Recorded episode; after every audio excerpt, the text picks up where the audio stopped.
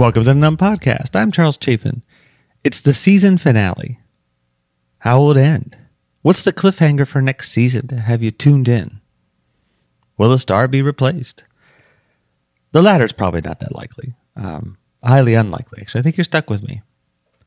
So you may be listening to this as you're driving for the holidays to see family, or maybe you're flying to see family, or maybe you're flying to get away from family. uh, if you're flying, you could be standing in line at uh, at security. I'll be doing that too. I always seem to be around people in security that like they lived under a rock for the last 20 years. You know, they're always in front of me. Even if, you know, for, for Americans, you know, I have the TSA pre-check, but there's still people that I just want to say, where have you been? You know, they're standing there and saying, well, what do you mean I can't take my Christmas machete onto the plane. It's been in our family for generations. Like, where have you been? It always reminds me too of the when they ask for your ID. It reminds me of the Norm Macdonald bit. You know, ID. You know, the worst abbreviation ever. You know, where I stands for I, and D stands for apparently identification. oh, Miss Norm Macdonald. You know, the other part about the about the holidays, of course, is the Hallmark Christmas movies, which are kind of fascinating in some regard. Um, there's a couple of pieces out. You could Google them and different different outlets talking about, you know, first of all, that a lot of people are watching them, and I think they started Labor Day. They're on for months. And if you're not familiar with them, the the plot tends to be the same for each one. Of uh, somebody has a you know a high paying job or they're, they're striving to get to the top in the big city. It's usually in New York or DC. They could be in LA too. Um, and they go home. And um, through that time at home, because they're, you know, working at the family candy cane factory or the family mistletoe farm or whatever bizarre place I don't know how these businesses possibly stay afloat. I mean, what do they do in July? Anyway, and they, you know, see the light that they they don't need to climb that corporate ladder. Um, they need to be here with their in shape high school flame that's still there, working at the Holly factory or whatever it might be. And you know, the psychology of that is that people identify with the person in the city, right? That has or that has left their family or left their their kind of uh, um, familiar network to pursue a career, pursue school, or whatever it might be. So a lot of people identify with it, and it is kind of like an element of comfort food if you think about it, right? You don't really have to think that hard to keep up with the plot. um, and it just it goes on forever. I mean, it's on for 24 hours. So, uh, lots of reasons why we just identify that as kind of like the it's kind of the mashed potatoes of our uh, of our viewing and whatnot. And I've watched a few. I have seen a few. I have to admit. Uh, and there there is always, you know, the law of the, the law of mistletoe is like binding in these places. Like if you're standing under mistletoe, it's like a big deal. There's always a look on their faces like, oh, well, we have to obey this. We just, we have to. Uh, I'm, I'm that way with certain types of whiskey, but that's a whole separate conversation. Uh, but they're kind of fun. So I don't, I won't take too many shots at them, but nevertheless. Uh, a couple of things. So the first thing that I wanted to talk about outside of that is uh, digital fatigue. You know, we are, this pandemic rolls on and on with different variants and even places that were thinking about Rio offices in particular that were thinking about reopening in January are now pausing that. Um, and it seems as if the if you're vaccinated, it seems like it's going to help with these variants. We seem to be optimistic about that, but it just rolls on and on, and we're still living in this kind of Zoom Life, conferences that are in person, many of which are this year have been have been online, um, and many are planning to be online for 2022. Um, lots of interesting data regarding online dating apps and just high levels of usage and people maybe feeling like they're spinning their wheels. Uh, we talk about online dating apps in um, in a previous episode. Um, I, I, oh, and there's interesting CDC data. I should mention that too. You know that, and this is a few months old, but 33 percent of Americans have been feeling anxiety since since the pandemic. Um, and we talk a lot about this. I mean, we've talked a lot about it over the, over, over this over the season of the Numb Podcast, which is the first season. But the one thing I've been thinking about is, you know, all of these data regarding people wanting to work from home, and I'm one of those people that like to work from home too. But the one thing that I've been really cogitating is the notion of working from home as it relates to loneliness. And I write about loneliness. Uh, Linda Bloom was on for an episode of I'm Lonely. She was fantastic in that episode. If you haven't if you haven't heard that that one, I highly recommend it. I just wonder, and this is purely a wonderment, I, I just wonder if we have to be careful what we wish for. That, you know, if we're feeling elements of isolation, and maybe we're not, you know, and even in that episode, it's one of the hardest things for people to even admit to themselves is that they're lonely. So my wonder wonderment, what I wonder is employers, there's a there's a huge labor shortage, particularly here in the States and, and parts of Europe as well. And employers are saying, you know, okay, you can work from home. We're gonna we're going to we're going to bend on this because we need people. We want to retain people and we need to hire people and whatever. And I just wonder what the implications of that as it relates to not productivity. You know, that conversation, I, I, I find that conversation to be a little tiresome. You know, we've been doing it for a year and nine months.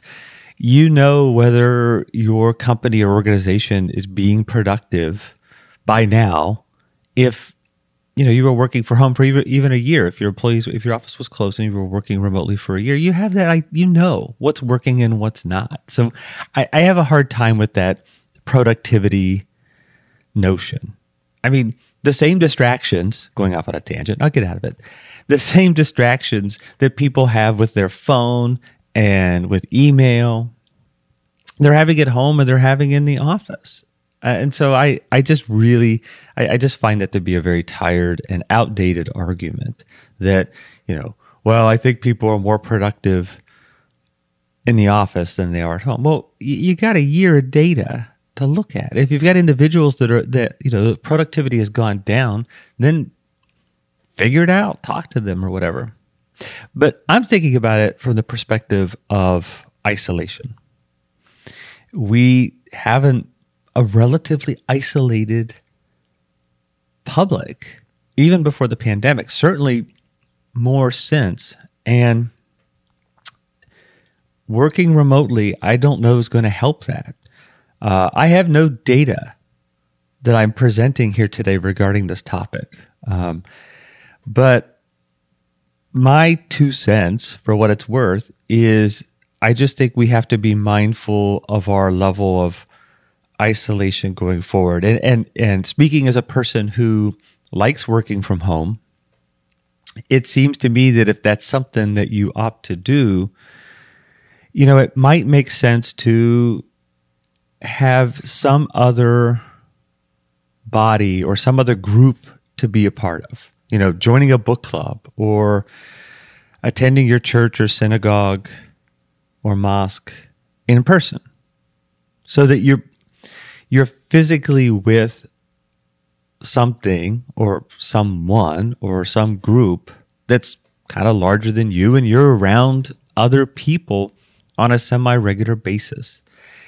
It's for some people, maybe you know you could be around people all the time and you're just tired of them and working from home is not going to change that but i think there's at least a significant number of people that at least need to be sensitive to um, this element of isolation, and it'll be interesting to see what research comes out in the next 18 months about this notion of isolation and working from home from a mental health perspective.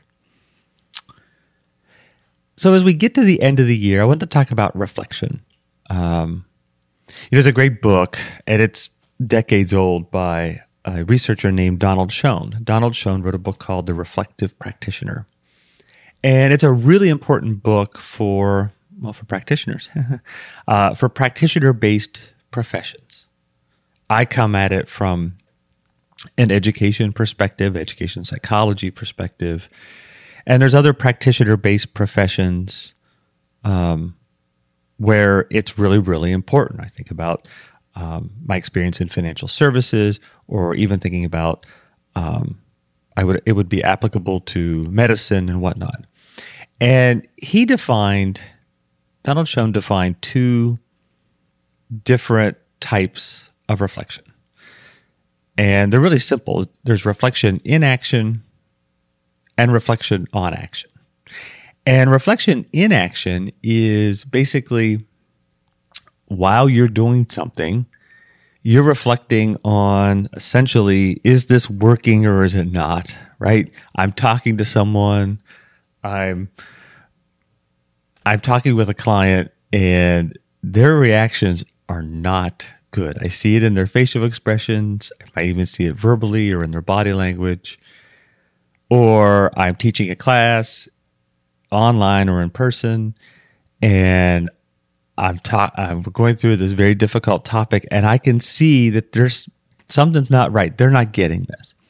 And so if I'm reflecting in action, I'm thinking about, okay, how am I going to pivot here to make this work?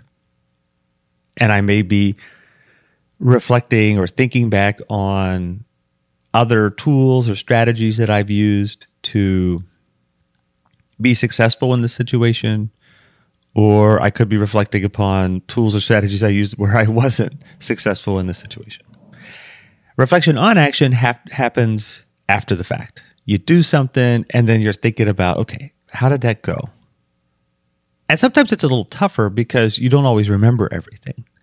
Um, there's great research um, on pilots, and it's really difficult to ask a pilot after a flight, how did it go? Because pilots tend to be the, the term is ahead of the flight. So they're thinking ahead of where they are. They're trying to anticipate things that are happening.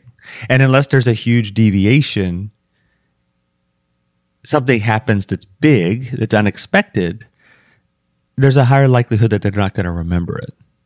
And you probably have had that experience too. Maybe you have given an important talk and it was longer than you know 7 minutes. It's a you know 20 minute talk that you're giving if somebody asks you how did it go, there's components of that that you will remember. Like if somebody, I don't know, somebody's phone rang a million times, which has happened to me, uh, you will remember that, you know, a huge deviation. But the intricacies, or maybe you stumbled over a word, those smaller things, you, are not necessarily going to remember that because maybe you're anticipating what you're thinking. Maybe if you're an experienced speaker, your attention is not on the talk that you've given because you've given it so many times. Your attention is actually on the audience. You're watching what I just talked about with the class or the client or the patient.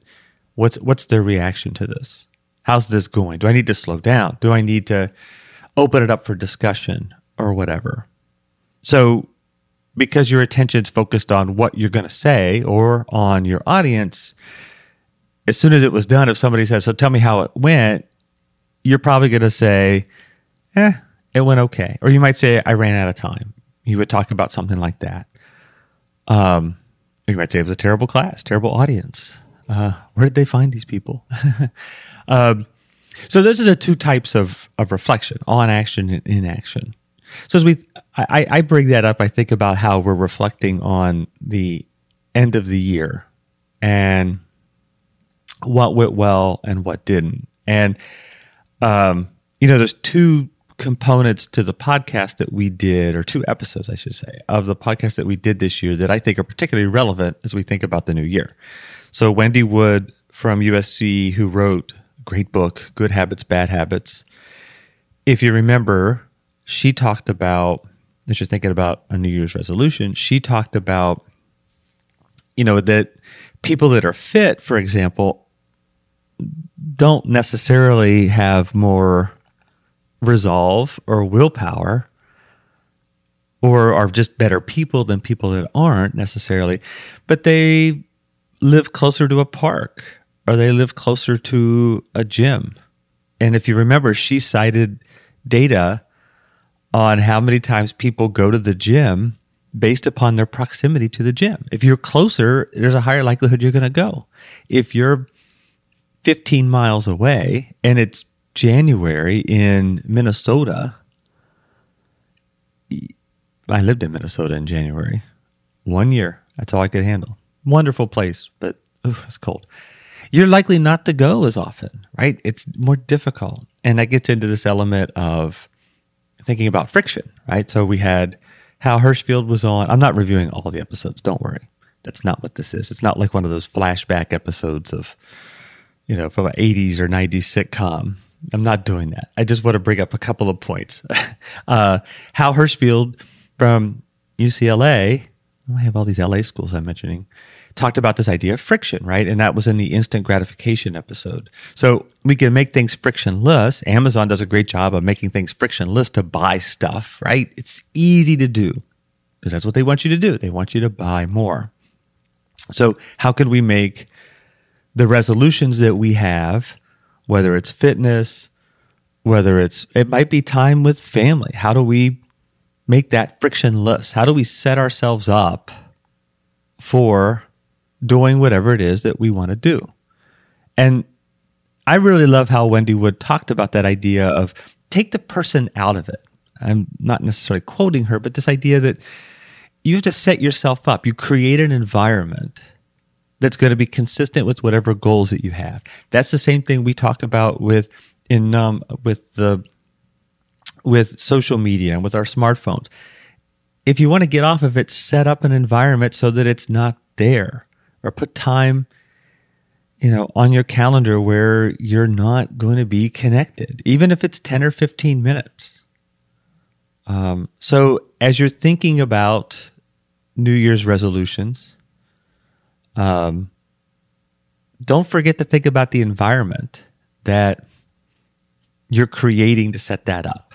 That to me is the bigger step. Now, am I suggesting that you need to move so you're closer to a gym or a park? Not necessarily, but maybe you can do things to have fitness closer. Um, I bought a treadmill, completely irrelevant story. I bought a treadmill um, the week that things closed down for the pandemic. Um, and so that made my running.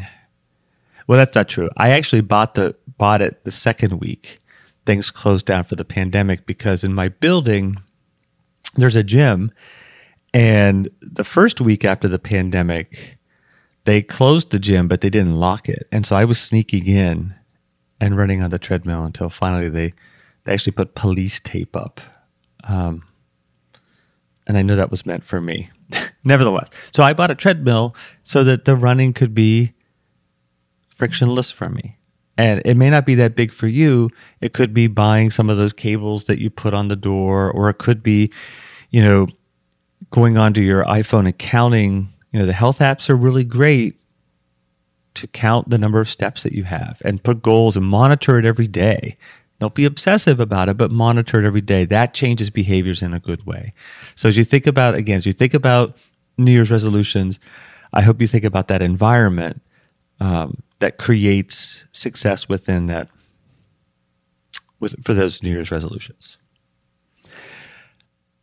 Before we go, I should mention, by the way, hey band, you got you, you guys know what time of year it is? What time? What? What? Christmas time. What? Oh, Christmas time. You guys, all you guys been good and practicing real hard? Yeah? Clarence, you been? You been rehearsing real hard now? So Santa will bring you a new saxophone? Everyone out there been good or what? Oh, that's not many. Not many you guys are in trouble out there. That's, of course, Bruce Springsteen. Santa Claus is coming to town.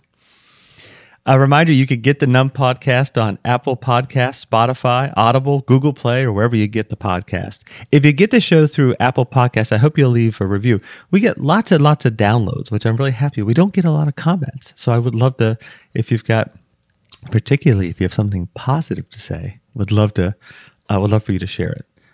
I should mention that the uh, Numb podcast, the audio engineer for the Numb podcast is Tim Dolbear, and the music is performed written and performed by the great, and he still is the great, Jim Trevito.